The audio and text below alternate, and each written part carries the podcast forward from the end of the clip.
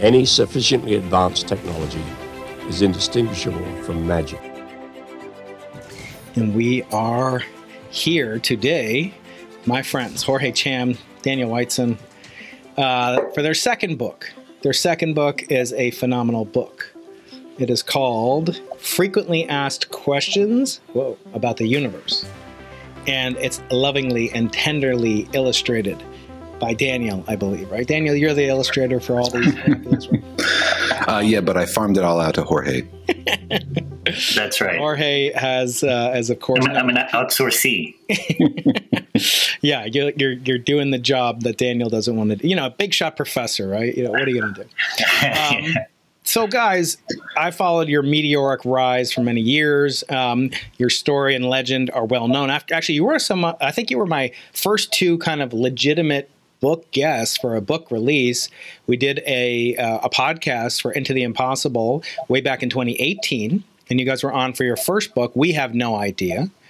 And then you came uh, to San Diego, and we did a live event with you, Cliff Johnson of U S C.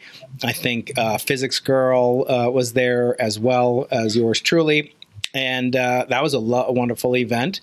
And uh, and I want to thank you for returning, coming back on the show. And I've been on your show, and uh, I, I do just uh, have the utmost delight whenever a new episode of your podcast drops, uh, uh, Explain the Universe. But today we're going to talk about frequency, frequently asked questions, facts about the universe. First question, guys, your first book, We Have No Idea. Why should we trust you now? Yeah, we should have set ourselves up for uh, not having a sequel. Although everyone joked that our sequel should have been called We Have Some Ideas Now.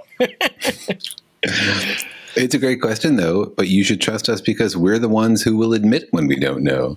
We're not just here to sell you on science. We're here to admit what we know and what we don't know, because for us, you know, the majesty of the unknown is what uh, drives us, our curiosity, and drives all of scientific discovery. So that's what it's all about. And, you know, you notice that it's frequently asked questions about the universe. Not all of them contain definitive answers. That's right. And I think actually the questions are almost more interesting. You know, people think of scientists, like the three of us, as people who have all the answers. But actually, I think it's more important, guys, maybe you guys agree or not, um, to have questions. What, what do you guys say to that? Is it more important? Are questions underrated? Because everyone can have a question. Like oh, those of us who have kids know the ultimate explanation is because I said so.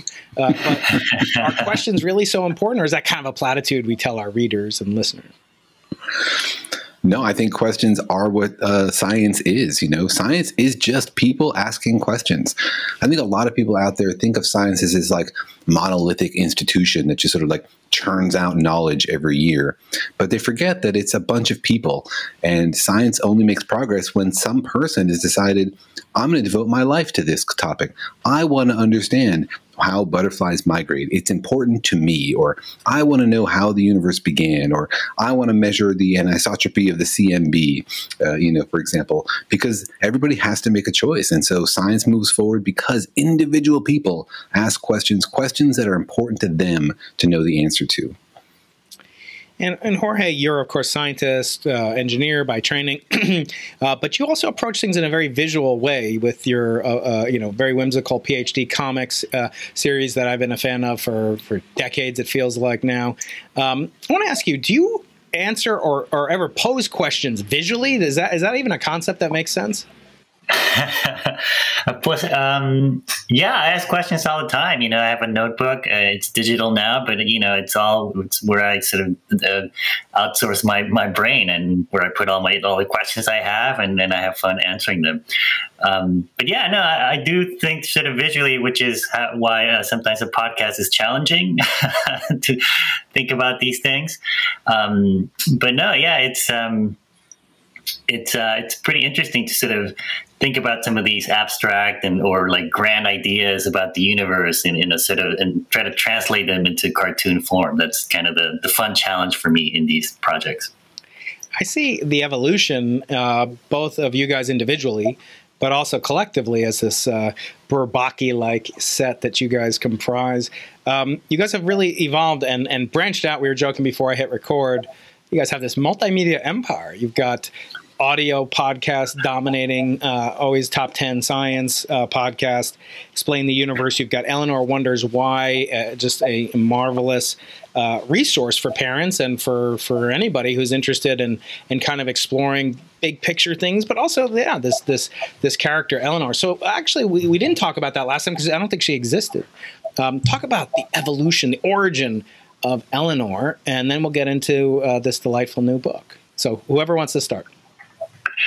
Yeah, yeah, I, I can chime in. Eleanor Wonders Why. It's a kids show that uh, airs on P B S Kids. It's for preschool to sort of like first, second grade, and it's all about inspiring curiosity in kids. You know, we talked about how science is all about asking questions, and you know, it's it's about inspiring the little scientists that every kid is born with. You know, every kid has all this curiosity about the world. They want to know how the world works, and so they have questions. And mm.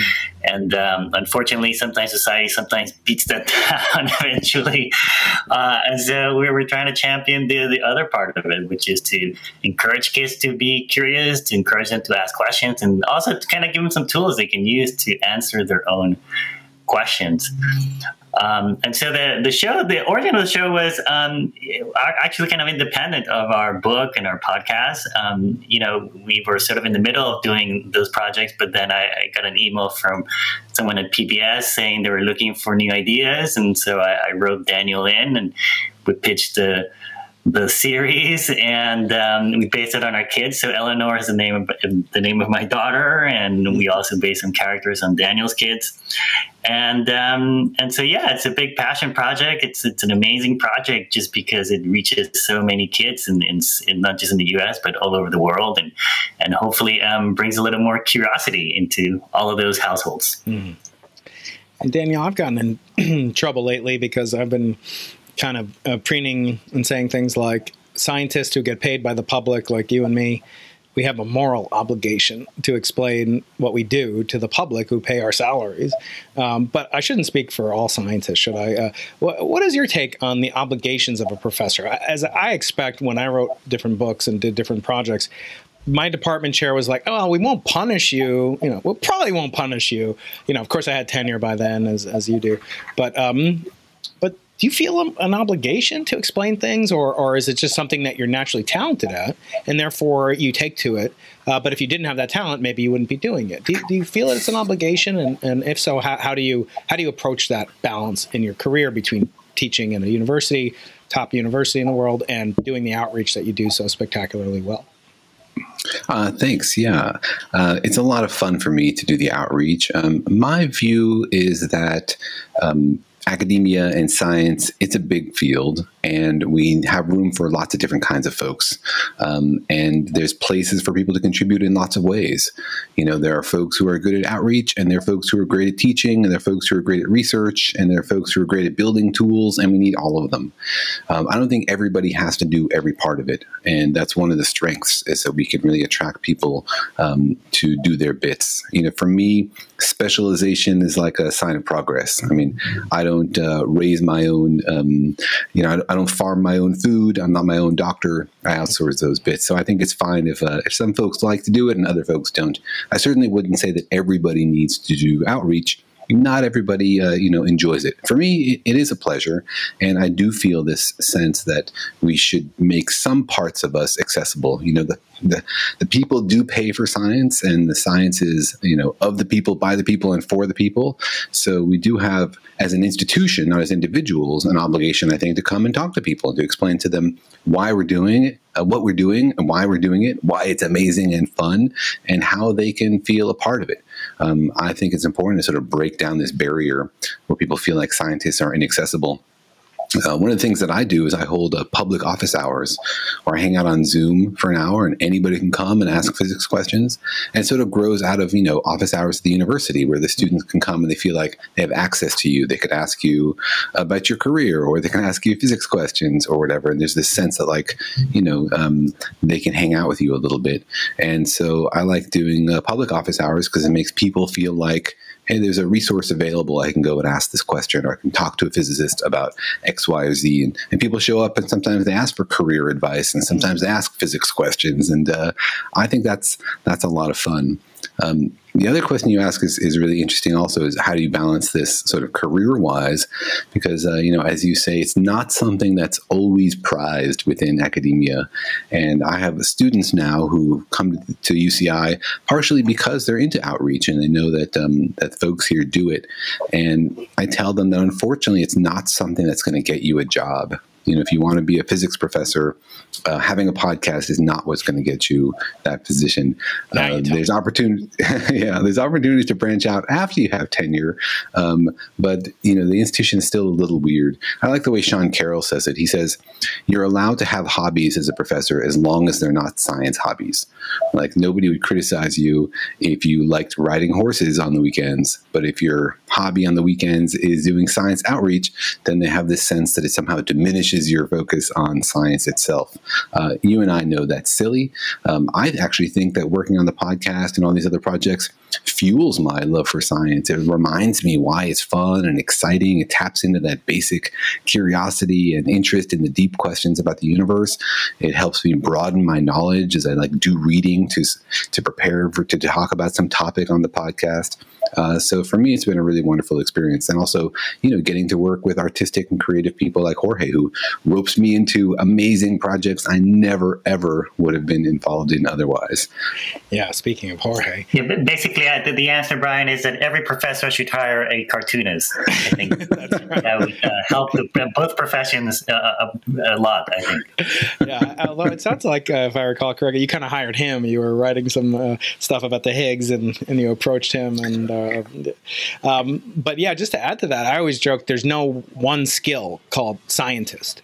There's no one skill called uh, cartoonist, right? There's no one skill called uh, podcaster. It's all these micro skills, and we never develop them, uh, even in our scientists when we uh, are, are paid so so dearly in uh, the state of California uh, to do so. Um, uh, so let's turn to the book. The book is Frequently Asked Questions, and I thought they, uh, that uh, Daniel was a Bayesian. That's an inside joke. Um, but uh, but what is the most frequent of all frequent questions? Is it asteroid, dinosaur related? Is it black hole related? Is it uh, extra dimensions and alien related? What's the most frequent of the facts of the universe? Yeah, well, you know, I think the title is is sort of um, not just uh, data and statistically driven. It's also sort of spiritually driven. You know, we try to tap into questions that mm. not only we get a lot on the podcast, through the podcast or through our, our talks and things like that, but also just questions that, you know, we thought humanity has been asking for a long time. You know, big questions like where does the universe come from, or or, um, you know, um, why can we go to other stars and visit other stars, or can we somehow, is there another Earth out there, or, or why haven't aliens visited us? These are the questions we cover in the book, and and um, yeah, they, they, we just try to focus on really sort of like existential questions that make you sort of think about the nature of the universe, about your role in it, or whether your your very existence in it, um, and also it balance we balance that with questions we with real questions we get from uh, listeners. Yeah, that's right, and. Mm-hmm. And as we say near the end of the book, maybe the most frequently asked question is the one that comes second. Like people ask us a question about some physics, and then they ask us, what does it mean? Mm. You know, like, all right, so we have this theory about how the universe started. What does that mean about the universe or about my life, or what does that tell me? And I think that's really fun because it connects to the the bridge between physics and philosophy, you know, that physics, the things we learn about the universe from physics can tell us things about how to live our lives and what it means. And so f- for me, maybe the, the most frequently asked question is that implicit one. It's like, what does it mean the universe is this way and not the other way? Mm. What does it mean, man? that, that's it. We do. Um, there is one question we covered in the book that we do seem to get a lot, and that it's one about black holes. There's a, there's a chapter in the book about it's sort of like a beat by beat of what happens if, if you fall into a black hole. What are you going to experience? Are you actually going to die? Can you survive going into the black hole? Um, and and so uh, for some reason, people seem to be really curious about black holes, and, and probably because we don't know what's in them. Yeah, exactly. All right. We always get uh, get the, the questions about the things that are mysterious to everybody. I, I always like questions that start off with, you know, this is a simple question, but, you know, what happens if you shrank the Planck scale by a factor of it? Uh, so let's talk about uh, black holes. I, I love this this chapter. You know, what happens if I get sucked into a black hole? And, you know, partially because it's it's it's familiar, but it's also kind of, you know, dastardly remote. I mean, nobody knows w- what, what happens ultimately. And I think a lot of the questions are answered by that. Uh, and that's what's so exciting about science. Like, you, you know, I always say, you know, you never win science. You know, science is not a finite game like chess. It's, it's, there are finite games within it, like uh, getting into grad school, uh, getting a tenure track position, winning the Nobel Prize. Those are all, you know, zero sum games or finite, so-called finite games, but science isn't. And so, of course, there's going to be things that we don't know. And the Archer, John Archibald Wheeler once said, you know, science is like expanding this island, the size of an island. Uh, and as you do so, the ocean of ignorance gets smaller, but the boundary between them also grows. So uh, this question I get a lot. And actually, I've asked that not necessarily to Sir Roger Penrose or Reinhard Genzel when they were on my show. But uh, but I want to ask you guys, uh the fact that we don't know exactly what happens has been troubling me and many people. Uh, so let, let me ask an, uh, uh, you know, maybe um, an expert question. Because we often hear that we need a quantum theory of gravity to understand a black hole singularity, um, can we ever know without such a thing? In other words, is it really a two-part question that, we, you know, ha- uh, what is the ultimate, you know, quantization of gravity, or is that even possible? And then we can ask what happens if you go inside a black hole. So e- either one of you guys. I think that's a question for you, Jorge. Me, right? Yeah, that's Jorge. Please take it over. Of course, yeah. But uh, I'll defer to Daniel on this one. You know, you know, I think I can answer it just from having recorded three hundred episodes of our podcast together. Well, it's a really fun question because it sort of goes to the balance between experimental and theoretical physics, right? Like, can you figure this stuff out before you see it? Or do you need to see it in order to understand? Mm. And the thing that's fascinating for me about the black holes is that we sort of do know what's in them. What's in them are the secrets to quantum gravity. Like, if you could go inside a black hole and observe what's going on in there, is there a singularity? Is there some quantum fuzziness? That would tell you a lot of what you needed to know, presumably, to build a quantum theory of gravity. Um, and, and so that's sort of like what we need. And the thing that's wonderful about the universe, and the reason that I'm an experimentalist and not a theorist, is that some of these things just have to be discovered. You can't just sit in a cave somewhere and think your way through the puzzle of the universe. You have to go out and explore, because the universe is constantly confronting us mm. with things we never imagined, which take us a hundred years to come to deal to terms with, you know, mm. like, is it really that way? What? Are you sure? And then finally, you know, a hundred years later, undergrads are like, oh, of course. You know, it, it takes a while. And so I think you have to go out and to, and to explore sometimes to discover these things. Now, of course, it's possible that somebody out there has a theory of quantum gravity or will develop one, which later we prove to be correct. But I think it's much more likely that some weird discovery we make, some something which violates uh, general relativity, maybe on the micro scale, you know, these experiments with like small, um, quantumly entangled, gravitationally interacting particles, maybe uh, will give us a sense for the direction of quantum gravity. But I think it's the experiments that need to lead the way, because I suspect the universe is weirder than even theorists can imagine. Mm. And Jorge, I actually do um, find it kind of curious to know if you were inspired in any way by a great cartoonist by the name of Sir Roger Penrose, um, who did uh, tremendous work. Some say he won his Nobel Prize for a single diagram in a nineteen sixty-four paper on the, you know, space-time properties of black holes. Um, he, of course, draws all sorts of whimsical shapes and so forth. Um, and, and maybe that's connected to this concept of discovery that we mentioned earlier. But um, but are there, you know, places in physics that lend themselves more naturally to artistic uh, depiction? Yeah, well, it's kind of tricky because, you know, if, um, if we sort of know what it looks like, then it's easy to draw. But then you don't get to use your imagination as much. Whereas if we don't know what it looks like, um, then, you know, I'm sort of free to imagine what or interpret that or, or come up with interesting ways to depict it. Uh, but then, you know, it's like, who knows? Who knows if I'm if I'm right or not?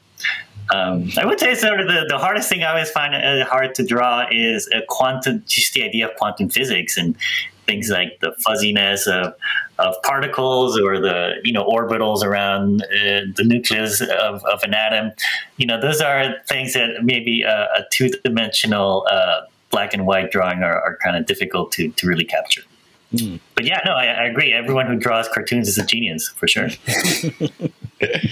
uh, and so for both of you guys, in the zeitgeist, in the spirit of the times, Uh, this will be out after uh, after Halloween, unfortunately. But uh, but the ghost of the times, the spirit of the times, uh, have been aliens. Not just aliens, U F Os. Uh, that is covered in in facts about the universe. Um, what does that kind of reveal more? Is it more of a scientific question?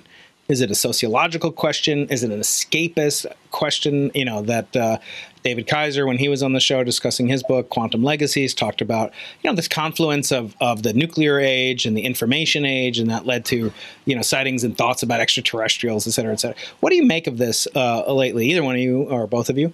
Um, and this this notion that, you know, we are being visited potentially by an extraterrestrial Uh, intelligence of some kind, and there are events that we can't explain.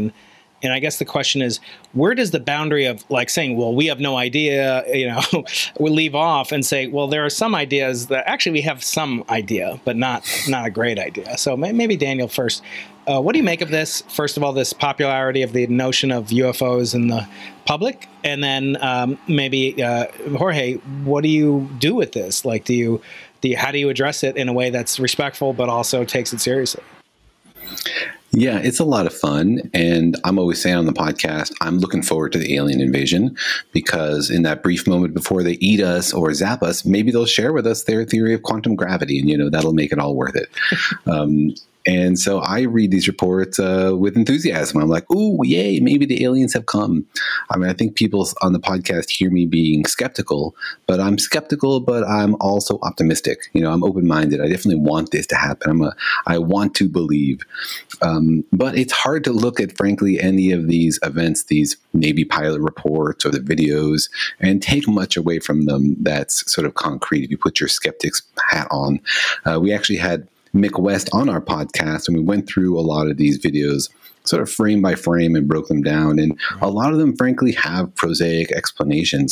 You know, you can understand why this looks this way because of lens flare, or this one is, you know, sort of a forced perspective, or, and, you know, none of this is conclusive, but if there are simple explanations for these things, um, then it's hard to come away with a conclusion that there's something going on we don't understand.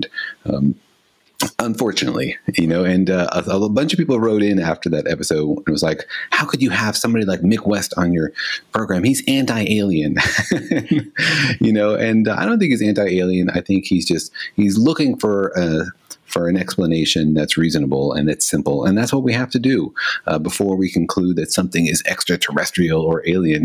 Then we have to, um, you know, we have to dismiss all other possibilities. We have to assess them at least. Mm-hmm. And I think that this question about aliens really breaks into two. One is like people seeing weird stuff out their windows or things you can't explain, these sort of U F O phenomena.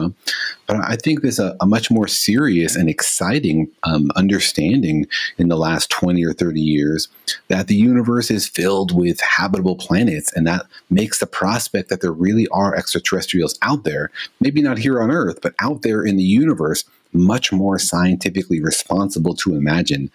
And so I think that maybe drives it. You know, maybe there's a coupling between like the legitimate scientific exploration of the question of extraterrestrial intelligence out there and people's excitement for things they see, uh, you know, the weird videos and the things they see out their windows. Mm-hmm. Yeah, and using it as a as an opportunity to explain legitimate, as you say, scientific questions. And ah, I agree. I had on an, um, Mick as well, and I actually had on people from the Jasons, the super secret society, and um, they're all like, "Yeah, hell, this would be great. I'd love to, you know, learn, uh, you know, to win the next eighty Nobel prizes in a row or something." uh, uh, but. Uh, But yeah, in the same token, we have to be careful and think about, well, is this really data? Who does it belong to? You know, what are eyewitness accounts? You know, how are they reliable? If we all had a courtroom sketch artist like Jorge around at all times, of course, everything would be documented perfectly. Um, another thing that, you know, maybe ties into that is this notion of another Earth. And this had some really lovely uh, ideas and, and, and depictions. And, and Jorge, w- was there a chapter that was the most fun for you to, to kind of illustrate and contribute to? Or are they all like your children? Children, uh, singular, uh, that they're all your yeah. favorite. yeah, I don't have as many kids as you have, Brian, but uh, I, I do love uh, all of my drawings.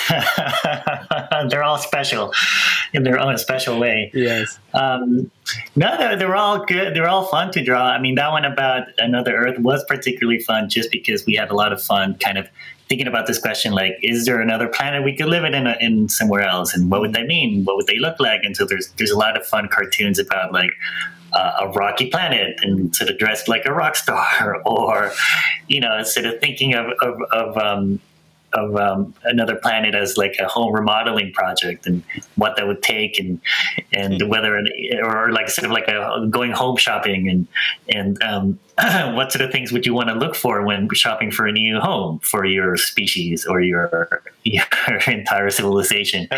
Um, so that one, yeah, that one was fun to draw.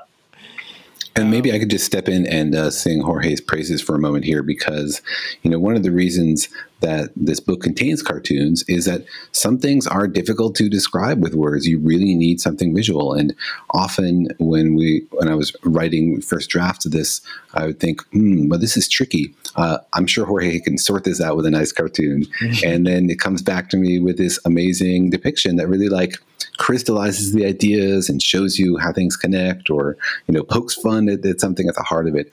Uh, so I really love all the all the drawings that he put in there, because it really, it's not just there for comic relief and to break up the pages. They really contribute to the essential science communication and making it um, understandable. And dovetailing from there into uh, briefly into Eleanor Wonders Why for a second, how do you come up with topics, or are they handed to you by the network bigwigs? You know, that you, you have to cover, you know, the simulation hypothesis, which we'll get to in a bit, uh, you know, whatever. Uh, how do you come up with ideas for, for the series? For the T V yeah, show? Well, you we, yeah, uh, our network overlords are P B S, so they, they don't wear big wigs. They're very humble people and very nice. They wear medium-sized wigs. Well, for that show, we really started from what we thought questions kids might ask, mm. you know, because there's lots of things adults like to talk about science. They get excited about X, Y, Z. Yeah. But we really wanted to make sure that every episode was answering a kid's question. And, you know, Jorge has, has kids, and the and the show is named after his daughter, who asks lots of questions. And you have kids, and I have kids, and we spend time around kids. So we know the kids come at these things with a different set of preconceptions, and they ask questions which are amazing or interesting. And so it, we sort of put on our three-year-old goggles and just, just walked around the neighborhood or the world and looked at it and said, like, what questions would kids ask? Mm. And uh, so every episode um, starts with a real question we think a kid can ask. And sometimes questions our kids asked us, or, you know, a neighbor kid asked me one day and I was like, ooh, that's a good one. Um, you know, why do spider webs have holes in them, for example? You know, uh, stuff like this. Yeah, very good. Yeah, and, you know, sort of what we can do, Daniel and I, uh, sort of uh, lasted us for about forty episodes, but we still had needed forty more. And so we were thankful to have just a, a great team of writers. You know, these shows have like a writing staff, a writing mm-hmm. team. And, um, you know, we try to tap people who were not normal um, writers and people who were, you know, lifetime children's writers. And everyone came in with uh, just really great and, and fun ideas about just again, like what what what does the world look like to little kids, and how can we kind of uh, inspire them to to um, explore? Mm. Another topic that's kind of again in the in the public mind is the so-called simulation hypothesis. I love that chapter in the book. Are we in a, living in a simulation? It's you know some of these are just not falsifiable. So how do you approach a subject like that? Um, you know, maybe Daniel first, uh, what, what is the simulation hypothesis for those that might not be familiar? And then, you know, Jorge, how could you even depict such a thing in the way that you did, or what inspired you uh, to, to uh, provide this kind of really uh, fleshing out the, as we would say, the complete vector space of, of all these different possibilities, of something that's admittedly both extremely complex to even describe, but also to uh, to be verified, or, you know, to approach using the finite tools of the scientific method. So, so Daniel, what is a simulation hypothesis? And, and then Jorge, how did, how did you choose to approach it? Simulation hypothesis is something people are probably familiar with by now. It's this idea that perhaps our lives are not real, the, the universe is not physical, that we live inside a simulation in a computer in some other sort of like super meta universe. Mm. Uh, and, you know, it's not unusual or weird to think about writing a simulation in a computer. We do it all the time in science. We say, what would happen if these two galaxies collided? And we write a little computer program that simulates it to give us the answer. And so you might imagine that uh, if you had a simulation that was complex enough that it could have, like, you know, um, life emerge inside of it, an intelligent life, that those beings that lived inside that simulation in your computer might not be aware of the fact that they're inside a simulation. How would they know? And so that, you know, you flip that around and you say, well, maybe I our universe is a simulation from some very incredible high-performance computer in some other universe. And you're right that it's not necessarily something we can verify, though. In the book, we talk about, you know, ways you might be able to figure out you're in a simulation, looking for bugs or computational limitations, et cetera. Um, but, you know, science isn't limited to things we can necessarily falsify. There's lots of theories of, of science and how it can proceed. Um, a lot of folks focus on things that are experimentally falsifiable, um, but, you know, it's also possible possible to make arguments like, if you could come up with a theory of the universe that is the only one that's consistent with our data, and it has implications for things that you cannot measure, then you could conclu- you could conclude that those things are probably real. Mm. Um, so I don't think that you necessarily need to be able to experimentally interact with things in order to have a strong argument that they're real. Though, of course, as an experimentalist, I always want to have the hard truth, the data. I want to go see it or touch it or send a probe out there. Uh, so it'd be pretty cool to get to interact with the masters of the universe if we do live in a simulation. And of course, you know, I think today uh, Mark Zuckerberg announced the metaverse or something like that. Uh, Jorge, how do you approach, you know, depicting things that, you know, may or may not, it may or may not be legitimate to demand that they're falsifiable or not, but, but yet that's a common refrain, um, you know, all the more so when it could be you who's being simulated, uh, drawing the simulation. And so we could get really meta uh, on this and ask, you know, who's simulating the simulators? Uh, is that the Coast Guard's job? Yeah, who does that? But anyway, uh, Jorge, how do you depict something which for which we have zero evidence, at least at present? Yeah, yeah. Maybe we're all N P Cs, you know, non-physics characters. Really. Um, nice. No, yeah. This was my favorite kind of question to tackle in the book, just because it is so wild and so potentially unfalsifiable and so kind of out there to to draw. And um, you know, I think our general approach was to tackle these kinds of questions in a way that not just kind of gets to an answer, but also kind of demonstrate a little bit how physics and scientists and engineers would sort of tackle these big questions. You know, we asked the question also in the book, is an afterlife possible? And usually that's, you know, sort of a, a ticking time bomb in, yeah, in science and, and religion and things like that. But, you know, we try to show kind of like, well, how, how would a scientist approach this? Like, let's break it down. Like, well, what exactly do you mean by simulation, and how would that even, what would that mean, and how would that, what are some of the different ways that that could happen, and what are some of, what would be some of the implications for that, and and um, and um, and like um, and like uh, you know, what are some of the ways in which you could maybe potentially demonstrate whether or not that's true or not, mm. and um, and so yeah, I had a lot of fun drawing uh, little. brains and vats. I think that's the go-to. A little brain hooked up to a PlayStation four is sort of the go-to um, depiction of a, the simulated world. And then there are, you know, in contradistinction to those or contrast to those, there are book, there are chapters in this uh, delightful book, Frequently Asked Questions About the Universe.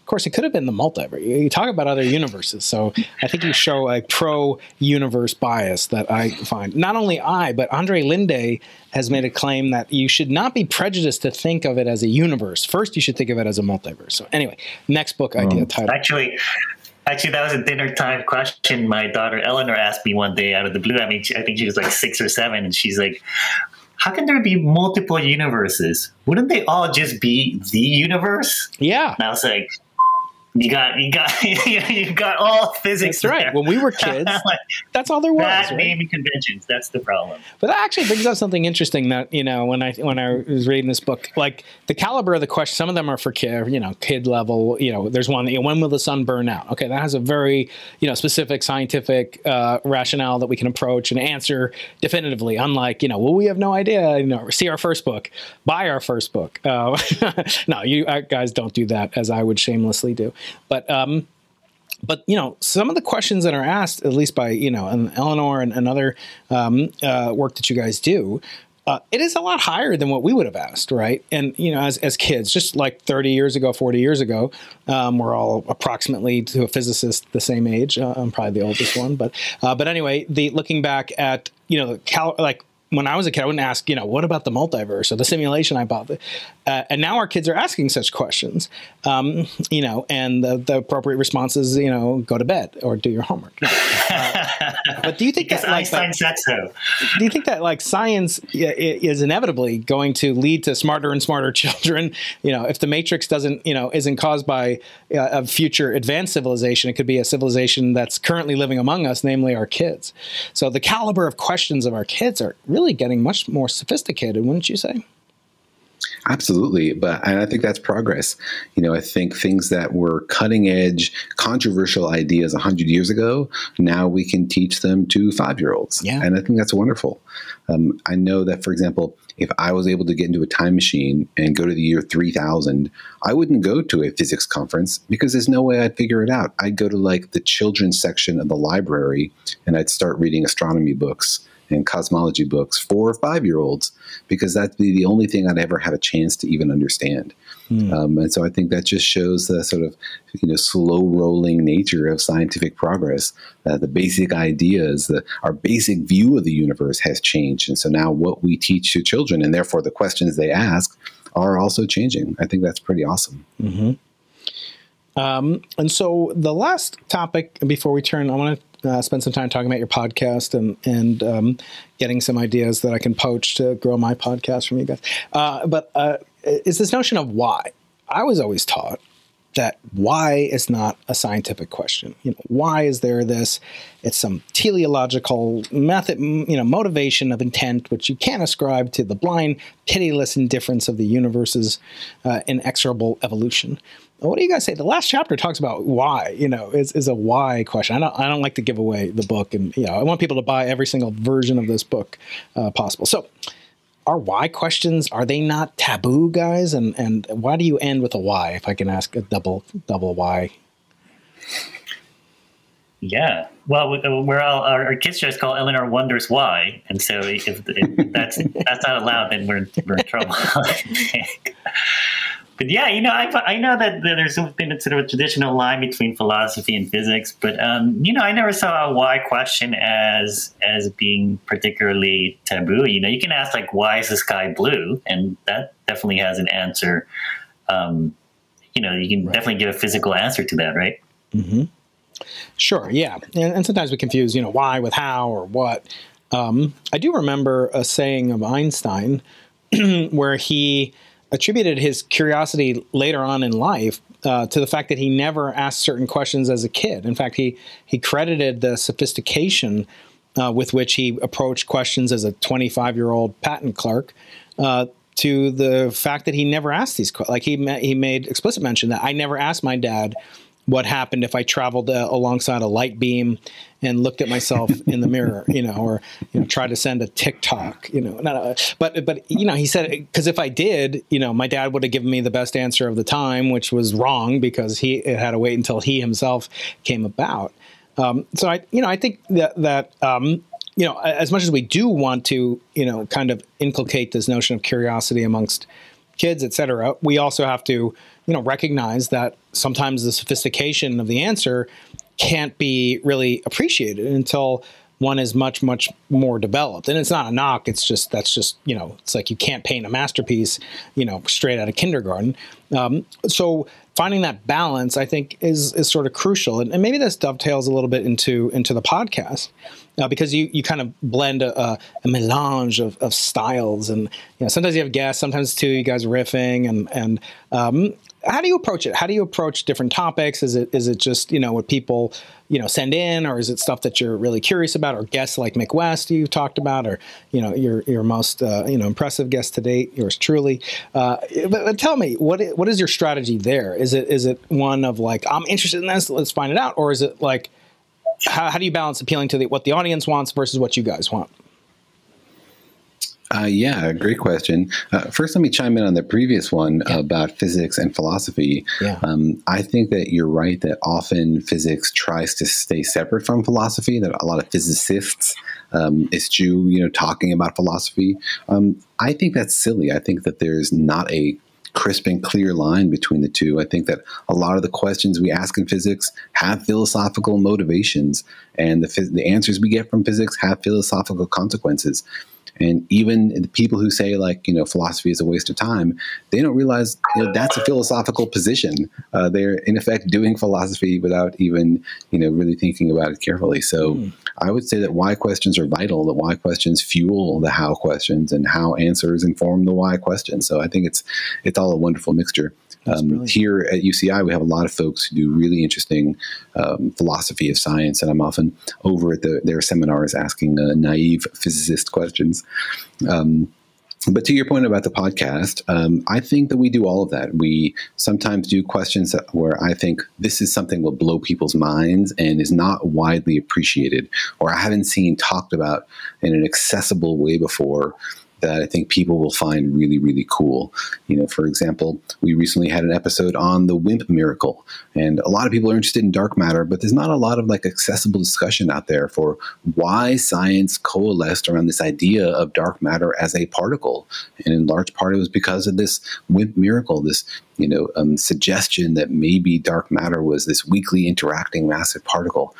And so we, we talk about that, and uh, a lot of questions, a lot of topics come from listeners. They write to us and they ask us, hey, can you explain this? Or they say, I need a Daniel and Jorge treatment of this. They send me an article. They're like, I didn't get it. What's going on? Can you break this down? Hmm. Um, and so we have a big mixture of stuff, whatever people find fun. And, and we explore different topics. Sometimes we interview science fiction authors about the universes they build in their books and the physics of it, uh, which I think is a lot of fun also. And Daniel, you also um, take questions from listeners, right? If people send in questions, and sometimes we not just devote episodes to answering questions, but also they, they inspire topics to cover, right? Yeah, absolutely. Yeah. Uh, people can write to us with any question to questions at daniel and jorge dot com. Uh, we actually answer every single email, usually within a day or so. And uh, some of the really good questions, yeah, we talk about them on the podcast. A whole episode uh, can be devoted to that. Or sometimes people send in an audio of themselves asking questions, and we have a whole episode just answering listener questions, uh, which is really fun. And and I'm, you know, try really hard to engage with the audience and make them feel like they're a part of this process. It's like a conversation, not just a one-directional podcast mm. from us to them. And maybe, Daniel, to, to wrap up, I want to get your impression of, there's been a lot of uh, recent particle physics results, and you are, of course, uh, one of the preeminent experimental particle physicists in the world, and um, doing yeoman's work, from everything from working on uh, L H C work uh, to uh, to your crayfish I O, which I'd love to hear about again uh, in person next time you come and give a colloquium here. Um, been a lot of results. G minus two. There's been the L H C b results, actually a couple of them. Just yesterday, we're recording this on the twenty-ninth.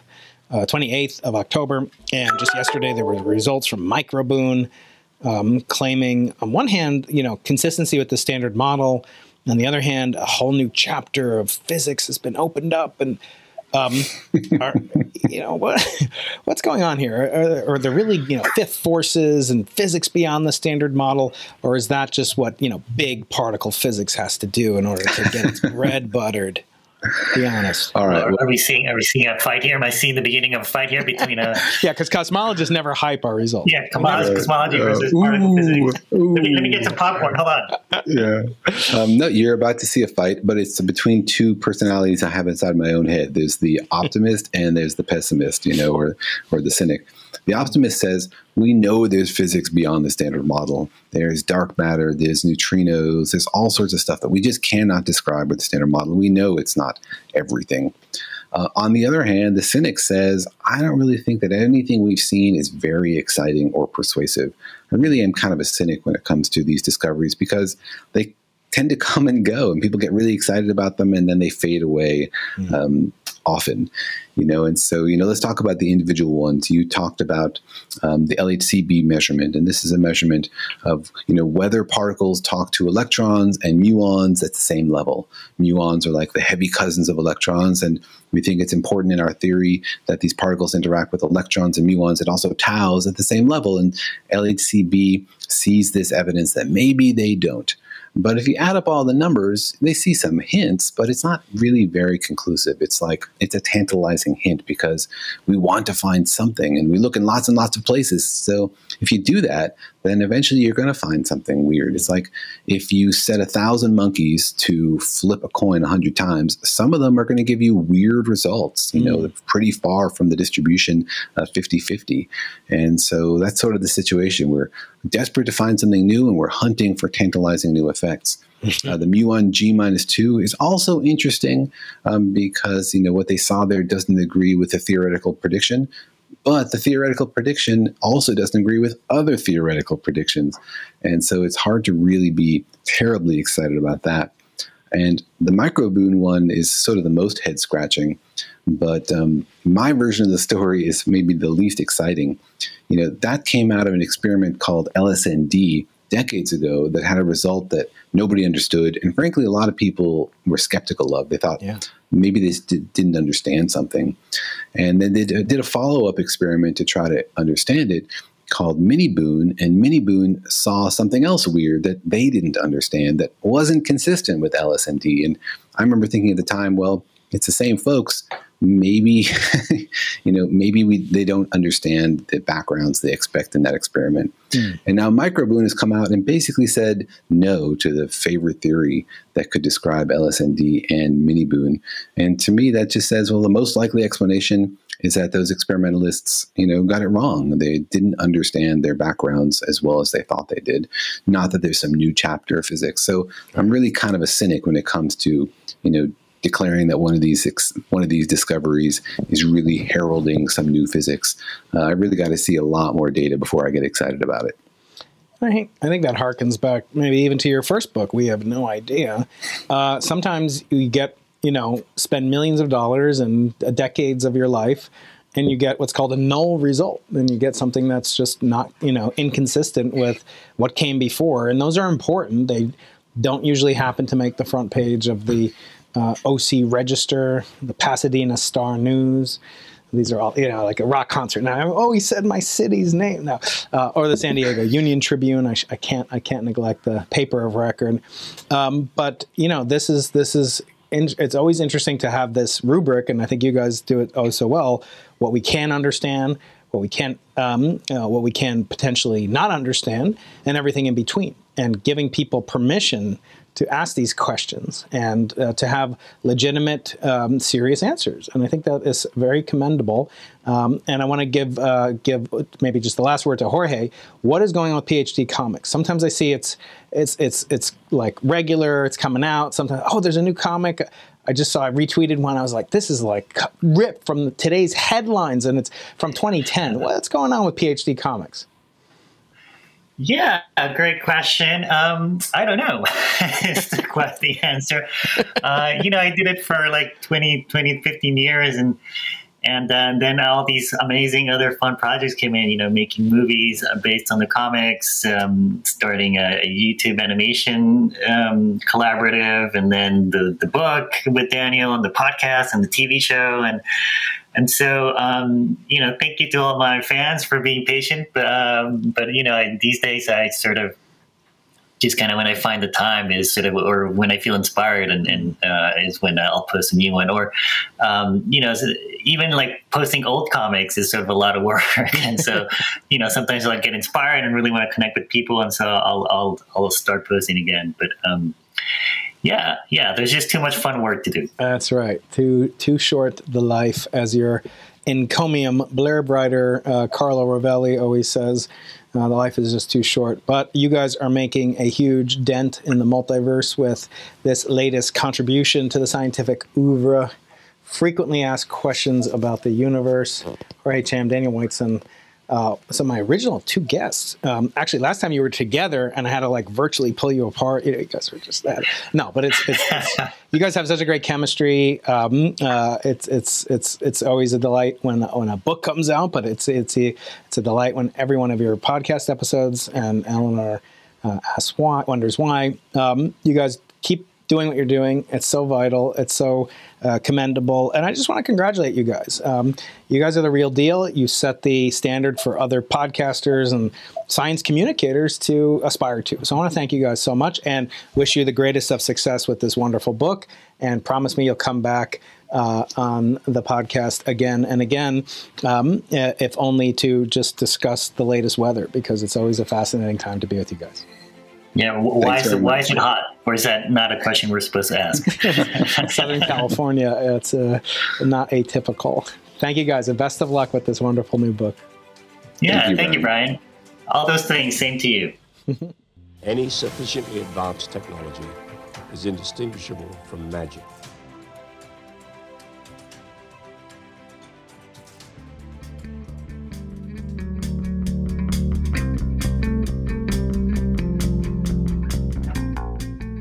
Please support the show by rating, commenting, sharing, and leaving reviews. We appreciate hearing from you, and it really helps keep our universe expanding. Watch our YouTube channel at Doctor Brian Keating, that's Doctor Brian Keating, and join our premieres Tuesdays at eight a.m. Pacific Time. Follow Brian on Twitter and Medium, and support us on Patreon at Doctor Brian Keating. For exclusive content, visit Brian Keating's website and sign up for his informative newsletter at brian keating dot com. Into the Impossible is produced with the Arthur C. Clarke Center for Human Imagination in the Division of Physical Sciences at the University of California, San Diego. Produced by Stuart Volko and Brian Keating.